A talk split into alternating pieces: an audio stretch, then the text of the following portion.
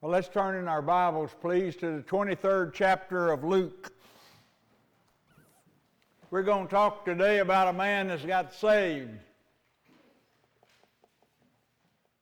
This is Resurrection Day anniversary, the day of the year that we choose to celebrate the death, burial, and resurrection of Jesus Christ, Him who died for our sins.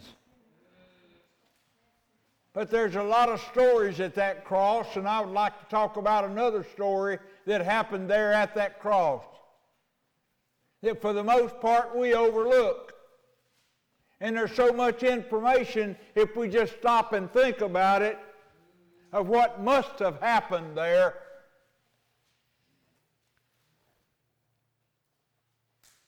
That has been pretty much overlooked, I think. Because of the big story. We keep talking the big story about Jesus over and over and over. But in the 23rd chapter of Luke, in verse 33, it says, "And when they were come to the place which is called Calvary, there they crucified him, and the malefactors or criminals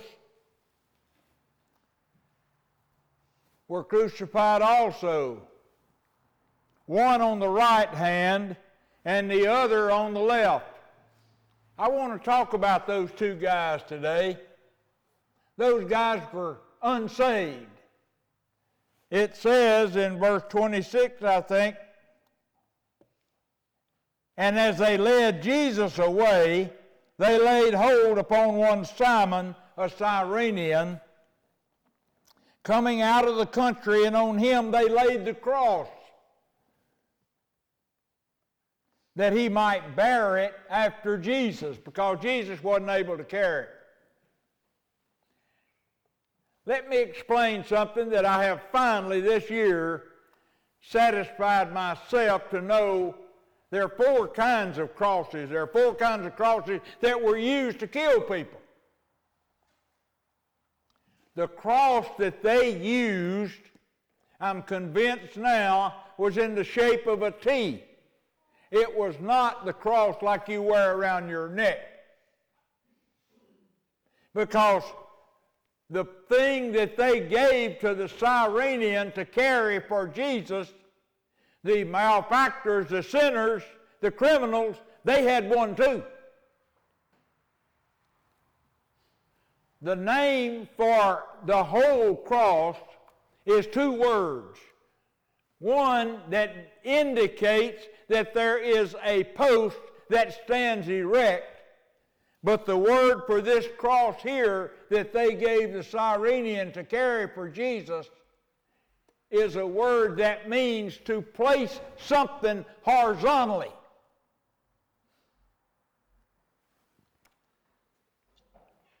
So this cross that they gave the Cyrenian to carry is the thing that Jesus carried, that he was laid down and nailed to, and on the Roman crucifixion crew of soldiers there was 5 men. That's the way the Romans did it. 4 soldiers and a man in charge. And what they did when they laid them down on the ground and nailed their wrist to this crosspiece, then they picked up 2 men on each end of that thing, and they set it up on the part of the cross that stood erect, and those parts stayed there all the time. And they were no more than 6 feet high.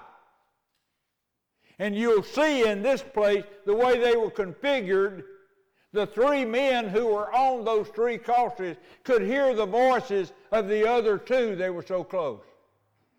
In a normal tone of voice, so they were close. But there was a notch on that post. And somebody said, "Well, you know, the pictures I see, they're way up in the air. Well, how did they get there?"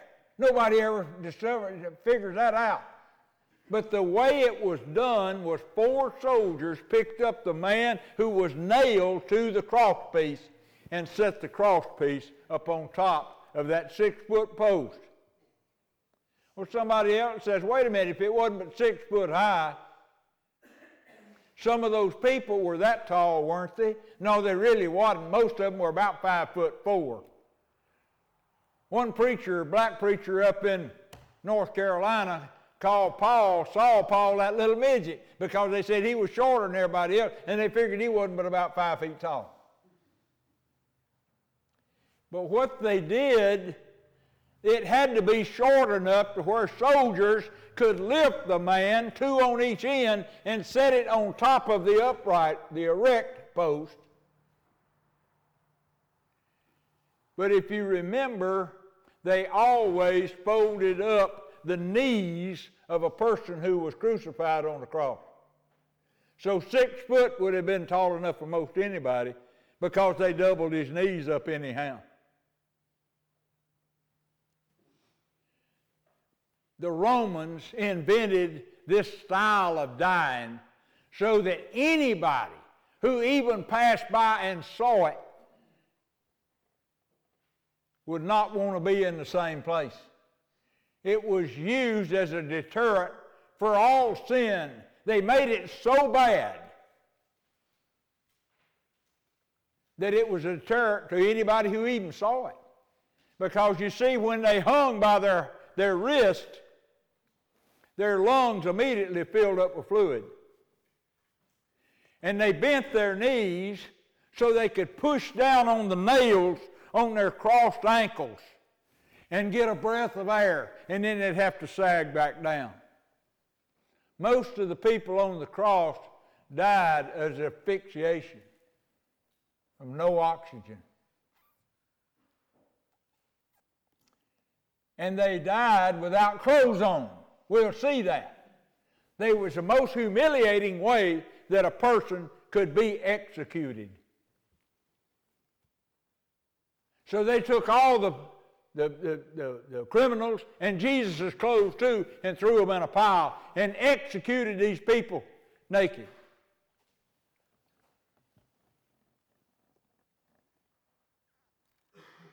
Matthew said that what he saw in his version of this thing, now understand, these things are written by Matthew, Mark, Luke, and John.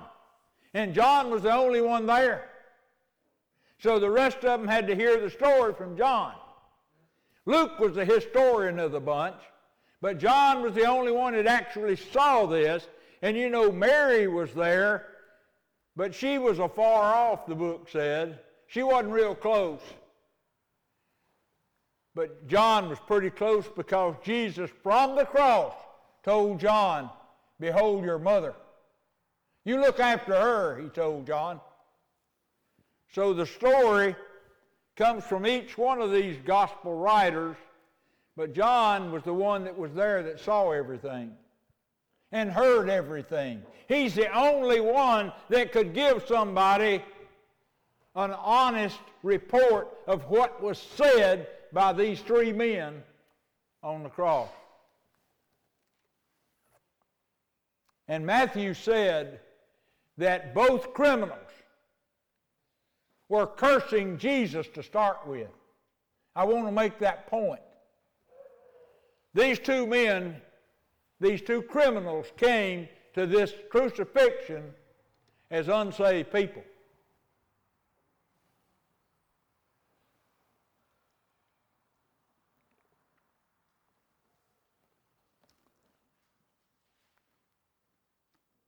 Verse 34. Then said Jesus, "Father, forgive them, for they know not what they do." Now, what he was saying, the people who want me dead do not understand exactly what they're doing. They don't understand that this is going to affect the whole world and what it's going to do to everybody in the whole world who will ever be born later. Chances of living eternity with Jesus Christ. And they parted his raiment and cast lots. Please understand this. They had all their clothes in a pile. Those four soldiers that were there at the crucifixion, Roman soldiers, divided up the clothes of the people who were killed. They could do that except for one thing. Jesus' coat was knitted or woven in one piece. It wasn't made like our clothes are today with this patterns where different parts were sewed together and had seams. This thing was seamless. So somebody like people knit, I guess, created this coat of his in one piece. So the only way they could divide it was to make it worthless to anyone that got a part of it. So they decided, which is the way that most people decided things that they couldn't decide back in the days of Jesus. They cast lots. Now, I've heard some preachers make a big deal of how sorry it was for them to cast lots. That bunch of soldiers was gambling. Well, you could say that, or you couldn't say that, because Judas was replaced on the deacon board by the rest of the disciples casting lots or throwing dice. But see, my Bible says that God is in charge of what comes up on the dice. So people in that day, when they couldn't make a decision, they couldn't get an agreement, they cast lots to let God decide what should be done. And God was the one, they said, that came up, decided what was going to come up on the casting lots, or if you will, the forerunner of the game of shooting dice. So that's the reason they cast lots for part of it, because his coat would have been ruined if they had tried to divide it. It wouldn't be nothing but a bunch of rags.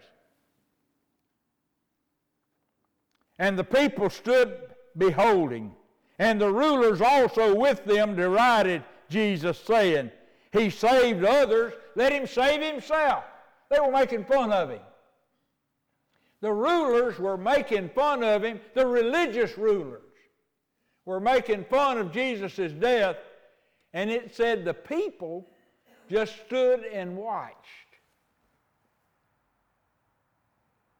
Now understand, please, the crowd of people that were there at the crucifixion were a group of employees of the temple.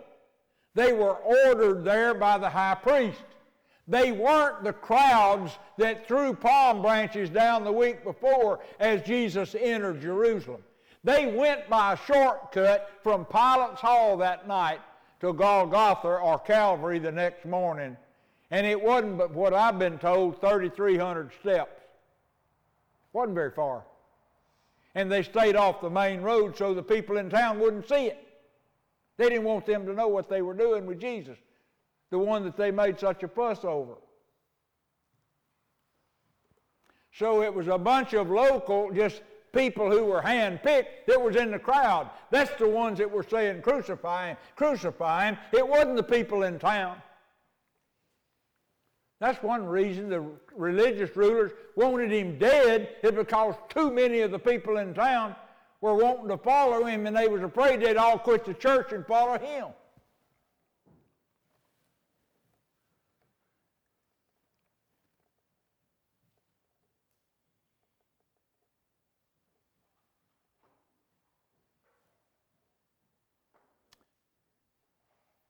He saved others. Let him save himself. That was what they were picking at him about. If he be the Christ, the chosen of God. And the soldiers also mocked him, coming to him and offering him vinegar. But vinegar, sour wine was what it was also a painkiller, so it could have been something. I don't know their intention. The Bible doesn't say it. But that same thing was offered to people when they were in pain. And a superscription also was written over him in letters of Greek and Latin and Hebrew, "This is the King of the Jews." They made fun of him because he said he was their king.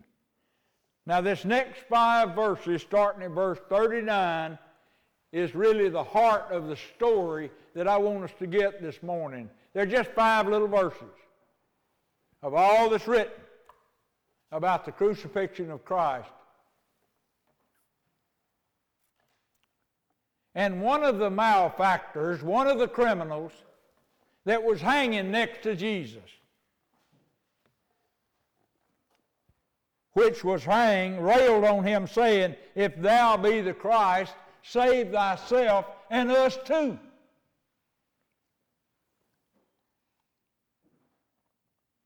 But the other, verse 40, answering him. If one was on the right, one was on the left, the one who answered him spoke across Jesus. Answering rebuked him, saying, "Dost thou not fear God, seeing thou art in the same condemnation that he's in? Don't you see that you're in the same place he's in?"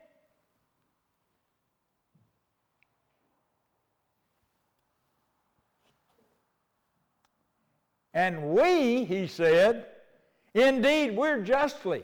We're condemned justly. For we receive the due reward of our deeds, but this man has done nothing amiss. He's done nothing wrong. Don't you know that? Don't you see that?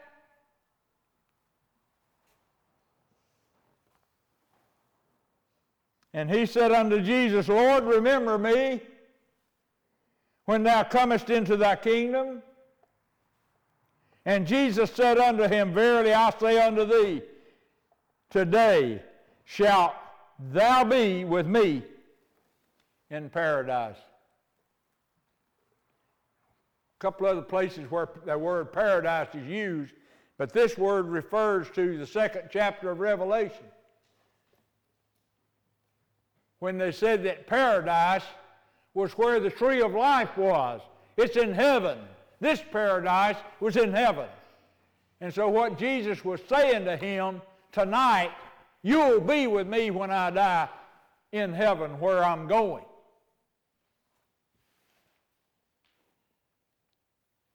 Now there's some points I want to make. Both of these criminals, when they came to Calvary, when they came to Golgotha and was hung on those crosses, both of them was cussing Jesus. Wasn't either one of them saved. Wasn't either one of them Christians. And here is this criminal, in only a matter of minutes with Jesus, in the time between Pilate's hall and Calvary, the hill where the crosses were. The uprights were already there waiting on them. They brought that cross piece with them, and they were nailed to it and put up on those uprights. Only in that time this man had a chance to realize what is obvious here that he realized.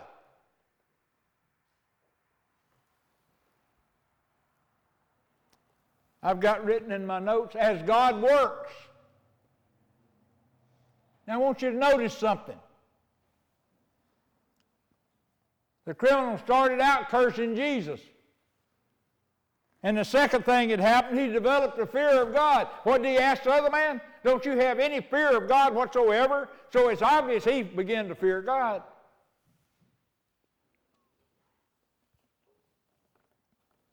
He also realized the sinful position he was in, because he said, they're treating us just the way they should. We deserve it.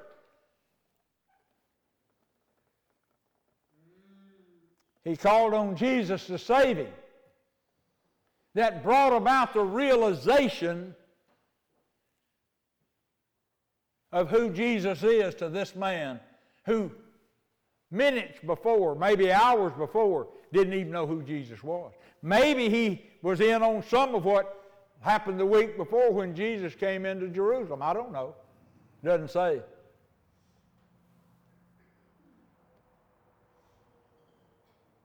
He called Jesus Lord, which means in their tongue, Master.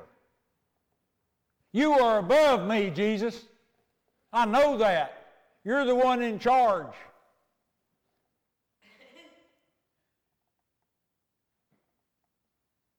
What did Paul say on the road? Lord, same thing. What should I do? Master, what should I do? Now, it's obvious in Paul's conversion, God had been working with him through the Holy Spirit for a while. There's no word here that says that God's been working with this man. This man just minutes before was custody.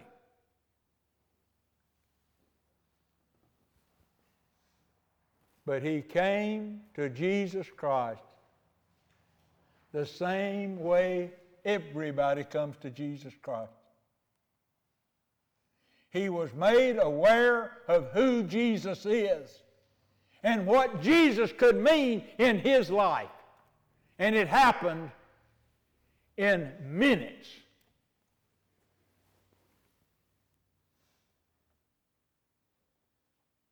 Have you heard somebody say, well, you know, so-and-so came from the church to the house and they were going to witness to me about Jesus Christ, but I was watching my favorite TV show and I really wasn't in a very good position to have to listen to this guy from the church.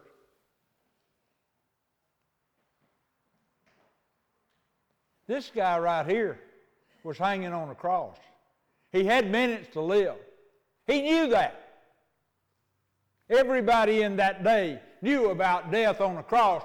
At one time, the Romans crucified 2,000 people and put them up alongside the road. Everybody knew about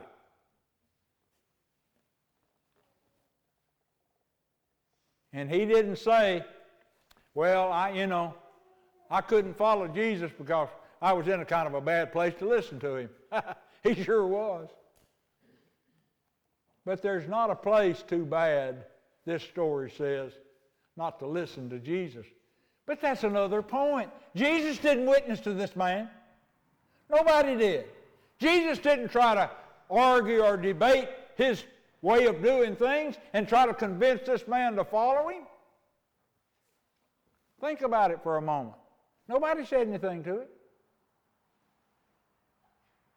He came to this realization by himself, with just what he happened to see. He realized that Jesus had a kingdom because he said, carry me with you. Let me be with you.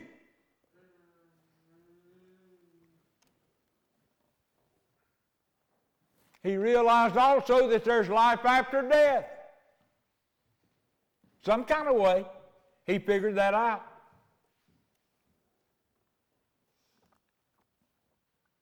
He also figured out that wherever you happen to be or whoever you are, the best place you can be is with Jesus. The best place you can be is with Jesus.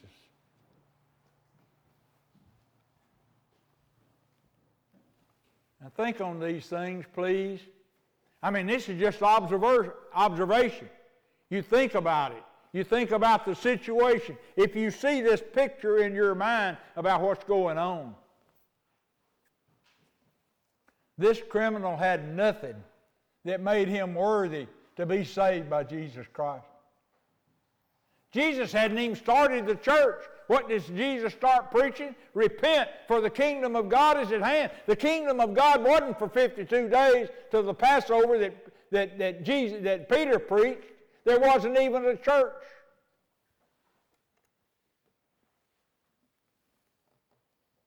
When Jesus says, today you will be with me, this man was saved. Jesus guaranteed it.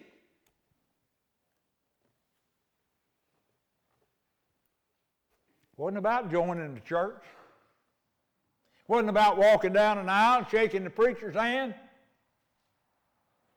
Wasn't about baptizing. It wasn't about any of those things. The only thing this was about is a man changed his way of thinking.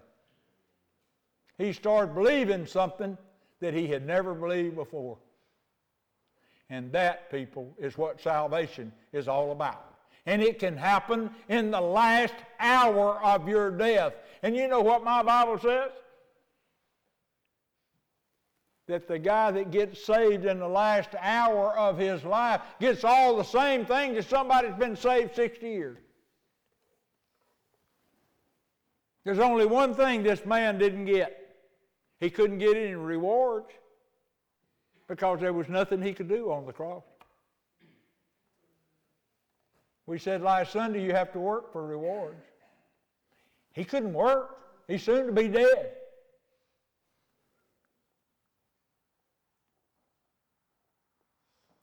The Holy Spirit of God caused this man to realize all these things and believe in a matter of minutes. Without a Bible, without a tract, probably never been to church because there wasn't no such thing as a church. The only thing they had that could even resemble a church was the temple. And if he wasn't a Jew, he wouldn't be allowed in there. Where did all this information come from? It says it's on his mind. I mean, there it is, what he says.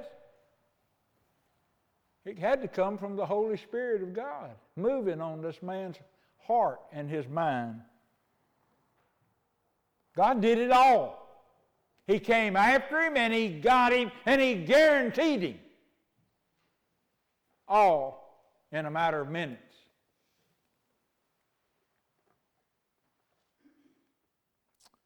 Only the grace of God in the cross of Christ is what can instantly transform a reviling sinner into one with an attitude of saving faith and confession. That's what he did.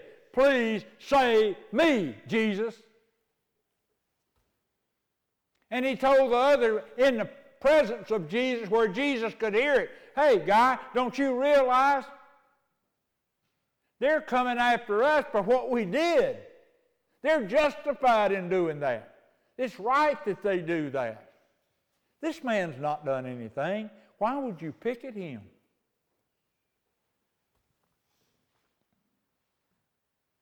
He began to see the justice of his own punishment and the sinless character of a saving Christ. He figured out who Jesus is. That's what all of us have to do. Coming from unsaved to saved, to born again, to being a Christian, to being a person, what they called them that day, of the way. I am the way, the truth, and the life, and no man can come to God except through me, Jesus said.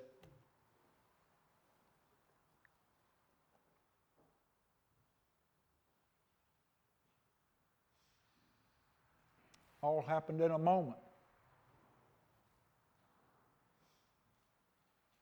And he learned with Jesus, wherever that is. He didn't know anything about it. Jesus told him, tonight you'll be with me in paradise. He didn't have a clue where that was. They didn't talk that in the temple. They didn't talk it on the streets. Jesus hadn't preached it. But Jesus told him, essentially, is wherever I am, there you will be with me.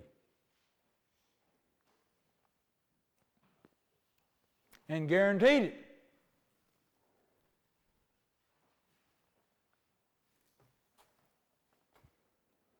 Jesus said unto him, verily I say unto you, today shalt thou be with me in paradise.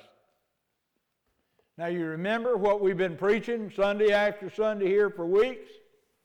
Jesus always did exactly what God told him to. Jesus never disobeyed God one time. He also told us all through the middle of John that he did exactly what his Father told him to do. All those miracles he was doing, he didn't do them by himself. He did them because God told him to do them. And this statement right here, God told him, you tell this man that he's born again, that he'll be with you in heaven forever. And he did just exactly that. God saved the man through the work of the Holy Spirit, that peace of God that dwells in all of us today because we're born again. That thing worked on this man like he worked on you and me before we were Christians, and convinced us of who Jesus was, and the best thing we could do would be with him. Same thing. Yeah, it's a little peculiar because this guy cursed Jesus and was hanging on the cross the rest of his life. But he understood everything that you and I do. He had to, or he wouldn't have been with Jesus. Except for those who were saved by faith in the Old Testament, this is probably the first man that was saved, because 3,000 were saved 52 days later at Passover. But Peter, even, a disciple of Jesus who'd been with him 3 years, the night before, at the Last Supper, right after the Last Supper, Jesus turns to Peter and says, when thou art converted, you'll do this. Peter wasn't saved the day before. And here's this crook with no good reputation at all, never has done one single thing to make him worthy to be a Christian. And God made him a Christian through Jesus Christ right there on that cross. That's a great story, folks. You know why? Because it's just like our story. I didn't accept Jesus Christ hanging on the cross. I was sitting in a pew, First Baptist Church in Motto Valley. I got a chance to walk the aisle, to shake the preacher's hand, to sign a card. And 2 weeks later, me and a couple of other guys that I witnessed to were all baptized at the same time. This guy, he can't do any of that. But he's guaranteed a life with Jesus Christ without ever being a member of a church or doing any of the things that we say today that everybody's got to do. I'm going to tell you something. This, to me, is one of the greatest lessons in the Bible, that this thing called salvation is one thing and one thing only. Oh, it's got its frills and all the other things that go along with it because we make them that way. We decided they'd be that way. But the whole thing about being saved is what happens to your heart. Change your mind, Jesus said, and start believing on me, because the kingdom of heaven, that ability to be able to live as a Christian on this earth. It's not talking about heaven. It's talking about down here. The kingdom of God and the kingdom of heaven is being a born-again believer walking around on this earth. And Jesus said, it's coming, and it's going to be close. And it was. It was 52 days later.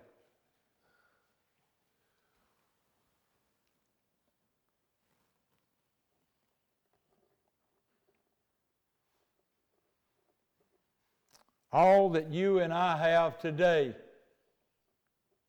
this man hanging on that cross has. He received it in those few minutes.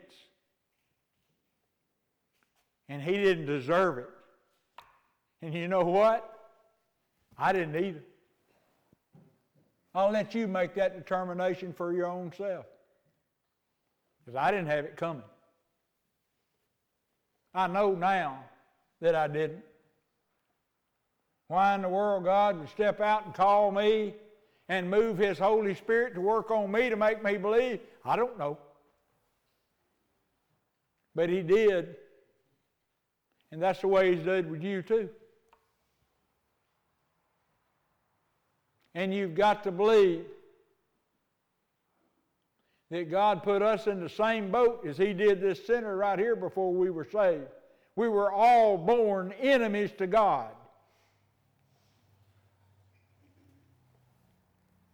And we had to learn to believe that God sent Jesus to save us and to bring us out of this world that Satan controls today.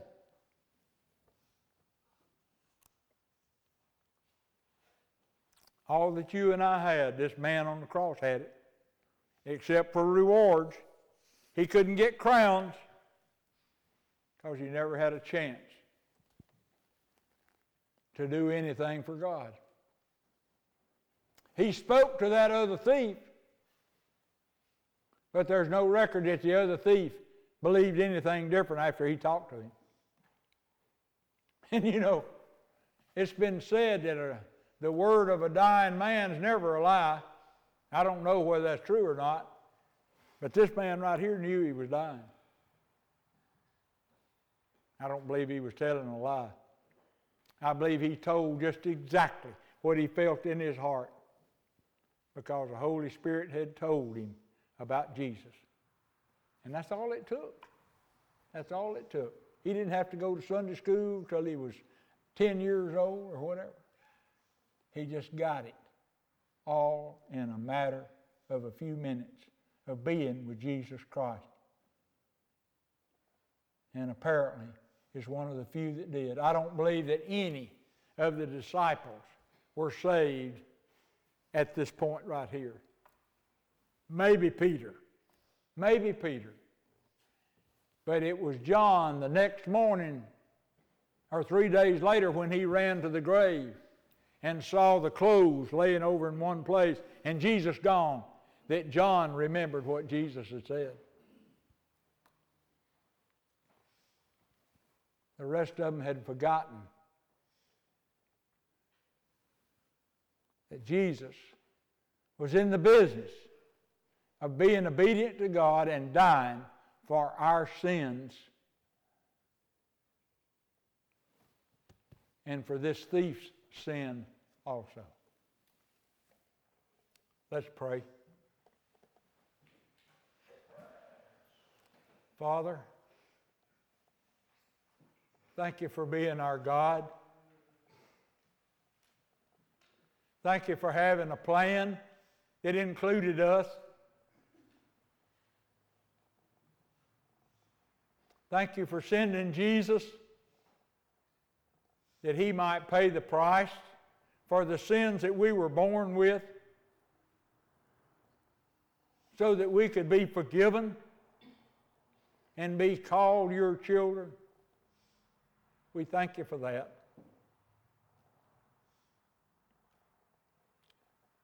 Lord, I pray at this point that you would move us to live like we're your children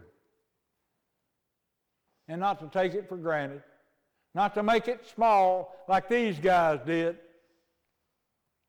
and not believe, but to know who we are, what power you have given us, and that you have a plan for each one of us, and that we need to get in the middle of that plan, whatever it is. We need to be with Jesus, listen to Jesus, follow Jesus' instructions, that we might be approved of by you. And be wound up in the same place that this man did, that paradise where the tree of life is growing in heaven. So Lord, we thank you for going to so much trouble to have this side story written in so much detail that we can see the process in a person that we probably wouldn't even want to associate with. Make us see that.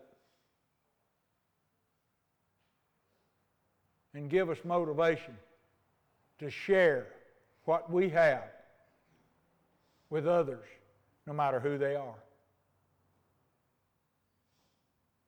In Christ's name we pray. Amen.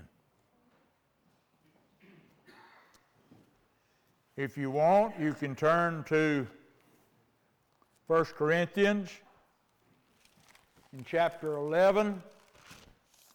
As is custom here at the church at Briarfield, we have the Lord's Supper on Resurrection Sunday every year.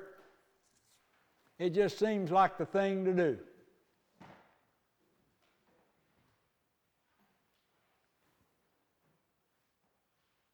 One thing I want to make a point of, and every year since I learned it, I try to share it if I can. Jesus wasn't starting some type of special service, what we call communion or the Lord's Supper. When he sat down and ate that night, he was eating supper. That's all.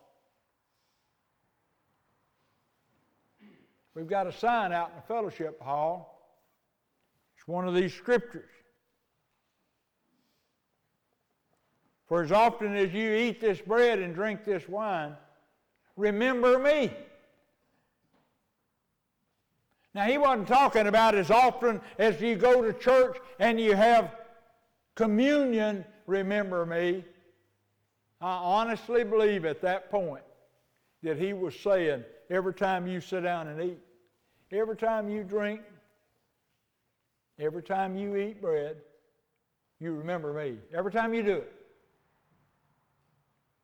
That would seem the more likely thing he did, instead of just remembering him when you come to church and they got a white sheet over a bunch of wine and bread. Think about that. Because it said in 11th chapter of 1 Corinthians, Paul says, For I have received of the Lord that which I also delivered unto you. I've given you what was given to me. That the Lord Jesus, the same night in which he was betrayed, took bread. He ate. And when he had given thanks, he brake it and said, Take, eat, this is my body, which is broken for you. This do in remembrance of me. After the same manner also he took the cup, when he had supped, saying, This cup is the New Testament in my blood. This do ye as often as you drink it in remembrance of me. For as often as you eat this bread and drink this cup, you do show the Lord's death till he come.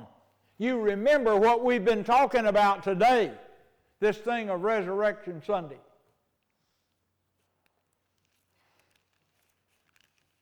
Wherefore, whosoever shall eat this bread and drink this cup of the Lord unworthily shall be guilty of the body and blood of the Lord. A lot of preachers don't read this part. But let a man examine himself, and so let him eat of that bread and drink of this cup. For he that eateth and drinketh it unworthily eateth and drinketh damnation to himself, not discerning the Lord's body. If you drink and participate in the Lord's Supper unworthily, you damn yourself. For this cause many are weak and sickly among you, and many sleep or are dead. He said, because you participated in this unworthily, a lot of folks are sick and are weak, and a lot of folks are dead. For if we would judge ourselves, we should not be judged. But when we are judged, we are chastened of the Lord, that we should not be condemned with the world. What that is saying to us, folks, is we're fixing to bow our heads. And I'm going to ask you to pray to God that he forgive you of your sins, so that when we participate here, you will be a forgiven Christian, and you will be worthy to do this because God said so. The way you're unworthy, the way you condemn yourself is to have sin in your life that you will not confess. That is what is called unworthy here.